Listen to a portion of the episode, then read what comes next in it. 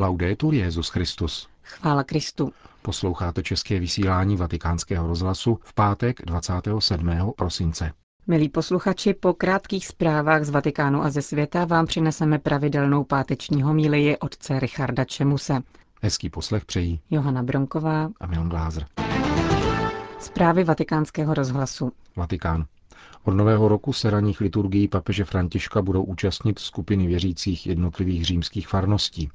Jak upřesnil vatikánský mluvčí otec Federico Lombardi, zatímco doposud se na raných papežských mších střídali skupiny vatikánských zaměstnanců, od ledna příštího roku mohou faráři římské diecéze požádat o účast pro skupiny zhruba 25 lidí. Vzhledem k tomu, že papež nebude moci navštívit všechny římské farnosti, poskytuje takto příležitost účastnit se bohoslužby s ním alespoň zástupcům všech farností, uvedl tiskový mluvčí svatého stolce. Kolín nad Rýnem. Církev se musí řídit božím slovem, nikoli veřejným míněním, uvedl kardinál Joachim Meissner v rozhovoru pro německé rádio Deutschlandfunk.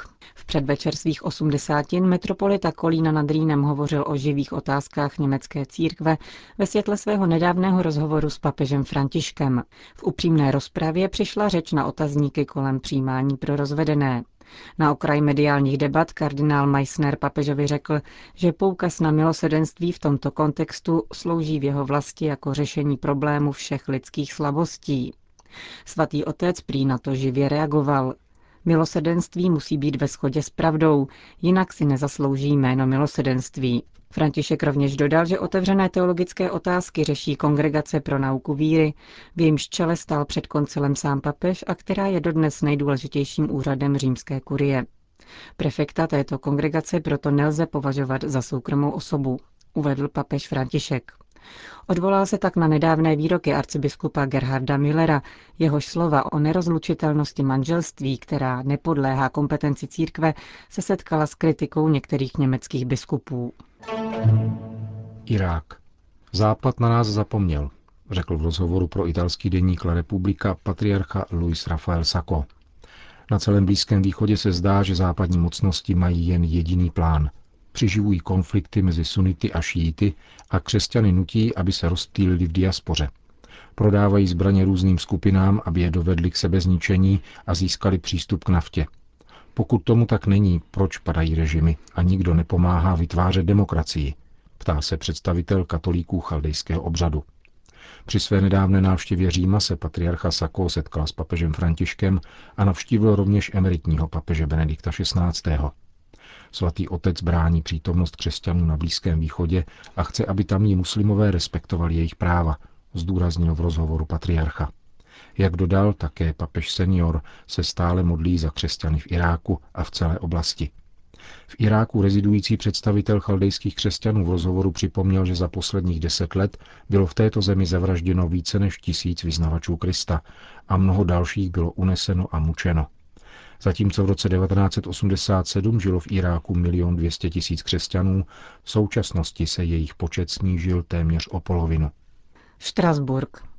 30 tisíc mladých z Evropy i dalších kontinentů se od zítřka zúčastní už 36. etapy pouti důvěry, vedené komunitou Steze, tentokrát ve Štrasburku. Ve společné modlitbě a zpěvu se vydají hledat viditelné společenství těch, kdo milují Krista. Jak napsal představený komunity bratr Alois, ti, kdo milují Krista, tvoří ve světě velké přátelské společenství a mají společný úkol přispívat k zahojení ran lidstva, aniž by se chtěli násilně prosazovat, mohou šířit solidaritu, která nevylučuje žádný národ a žádného člověka.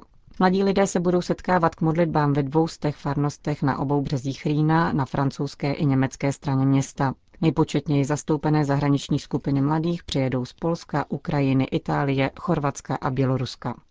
Betlém.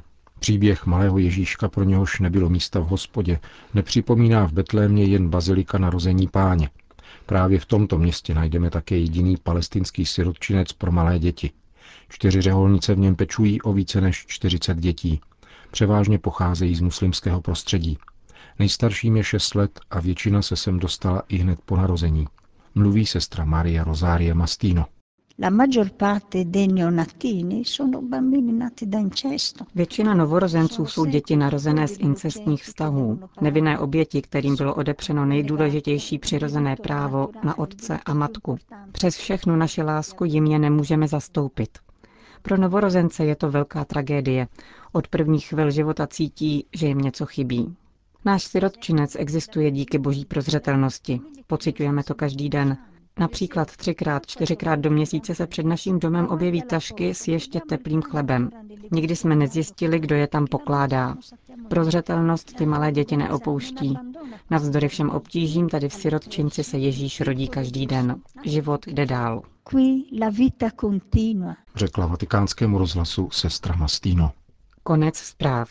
Následuje homilie otce Richarda Čemuse ke svátku svaté rodiny. Život po boku Marie nabírá na grádech.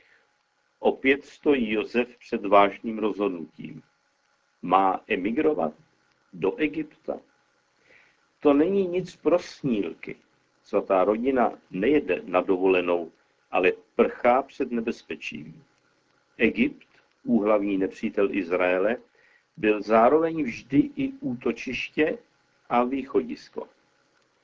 Tak jako Mojžíš vyvedl izraelský lid z egyptského otroctví, půjde i Ježíš toutéž cestou přes rudé moře a pouští za svobodou, však jinou, dokonalou, skutečnou vnitřní svobodou od hříchu. Je to cesta v přeneseném slova smyslu. Předznamenali ji Mojžíš a Eliáš. Tito dva největší proroci budou přítomní proměnění páně před jeho smrtí. Nyní však nic nenasvědčuje tomu, že by se schylovalo k velkým vítězstvím. Josef je rád, že je rád. Kež alespoň uchrání Ježíškovu kůži, tu Marijinu a pokud možno i tu svou. První roky spasitelova života jsou plná úzka i nebezpečí a obav. Ale je to spíš Josef, kdo si dělá starosti. Pana Maria ukládá vše ve svém srdci a Ježíšek, ten spí. Co je na tom příběhu tak pozoruhodné, je jeho normalita. Věčný Bůh se narodí do rodiny a vyrůstá jako každý jiný chlapec. Kdy a jak se v něm projevilo jeho božství, nám není dáno znát. Jedno je však jisté. Ježíš je syn člověka a zároveň syn boží. Lidství se Bohu neprotiví. Stálo mu přeci za to, že se vtělil a tak člověka zevnitř posvětil, zdokonalil a zboštil. Zboštit se nikterak neznamená se vytahovat, povýšit se, vyšplhat se až na místo, které mi nepřísluší. Zboštěný člověk rovněž není totéž, co nadčlověk Friedricha Nietzscheho, Übermensch. Jehož heroismus se tolik zamlouval Hitlerovi. Theosis, zboštění, znamená zdokonalení našeho lidství probuzením veškerých jeho potenciály, které v sobě nosí, kterými ale my se zdráháme disponovat. Například schopnost vidět dodáli v času a prostoru, takzvaná jasnozřivost, které považujeme za nadpřirozené, na východě měli za zcela přirozenou vlastnost duše, která je ve stavu milosti. Zboštění by se dalo chápat také jako partnerství s Bohem, to je přímý přístup k němu a důvěrný styk s ním, jaký měli Adam a Eva v ráji před prvotním hříchem. Nazývá se parezia. Božím vtělením se to vše stalo opět možným, neboť obraz Boží v člověku byl obnoven. Betlemská událost v sobě obsahuje tedy celý program přetvoření světa a je zároveň výzvou se ho aktivně účastnit. Počínaje každý sám u sebe. Nejedná se o zesílení morálního tlaku, ale o objev vlastní síly a o odvahu ji nasadit ve prospěch bližního, ale i ve službě sama sebe. Říká Anselm Grün. Anděl nám dítěti zvěstuje, že přijdeme do styku s původním obrazem o nás, jenž si Bůh vysnil a nabádá nás, abychom o toto dítě v nás pečovali a nedopustili, aby nějaký Herodes mu ještě ukládal o život. Rovněž máme toto vnitřní dítě v nás živit a chránit, dokávat nedozraje, tak, že ho od nás žádná nižší síla už neodtarhne. Aby se v nás božské dítě mohlo narodit, potřebuje anděla přicházejícího ve snu a naší poslušnost. Tak se to, co anděl slíbil, v nás stane tělem a přetvoří náš život.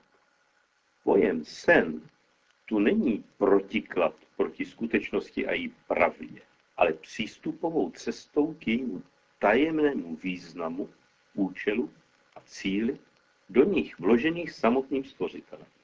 Proniknout do těchto skutečností je jako šplhat se v pohřebenech vysokých hor.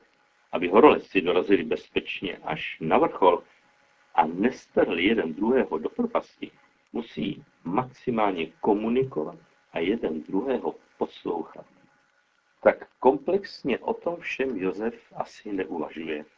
Uznává, že tomu všemu nerozumí. Nicméně musel mít jakousi jistotu srdce, že jedná správně. Nejen to, skutečnost, že k němu Bůh opakovaně promlouvá ve snu, je důkaz toho, že nebeský otec vzal kauzu svého syna do vlastních rukou.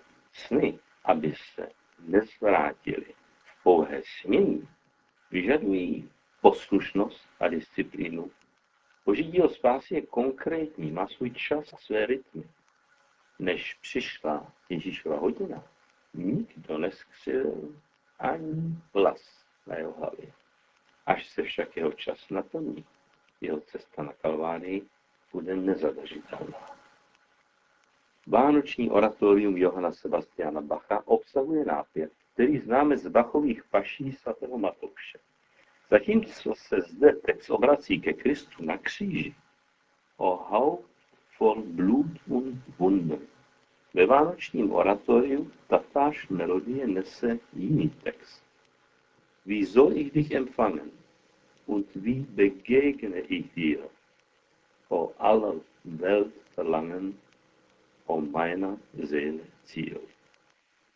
Oproti v západní kultuře tolik rozšířenému obrazu Vánoc jako sentimentálních svátků rodinné pohody, kladou východní ikony důraz nikoli na citový zážitek, nýbrž upřednostňují teologickou výpověď. Jesle mají podobu sarkofágu a plenky evokují pohřební plátno. Pohled Matky Boží je upřen do dály před tuše bolestného konce svého syna. Ježíš se narodil, aby zemřel. Hlubokou provázanost mezi Vánocemi a Velikonocemi vyjádřil svojí skladbou právě Johann Sebastian Bach ve zhora zmíněném vánočním oratoriu. Rodina je školou duše. Nikde, jako tam, člověk nenajde tak hlubokou měhu, nikde se nemůže tak spolehnout na porozumění, když je zle, a nikde nemůže tak důvěřovat jako v rodinném kruhu. Víc jak dobře ale víme, že toto se lehce stane od života odtažitým ideálem. Říká se, že láska matky je příslip, který život nikdy nesplní. Jsme však nejen lidská, ale boho lidská rodina. Z nás a skrze nás se neustále Kristus rodí. Jsou stále Vánoce, stejně jako jsou stále pašie. Nechme stranou slavnostní proslovy, velké činy a nákladné dárky. Stačí jedno dobré, třeba i nevyslovené slovo, které se zrodilo v srdci a chce se stát tělem. Hovořil otec Richard Čemus. Končíme české vysílání vatikánského rozhlasu. Chvála Kristu. Laudetur Jezus Christus.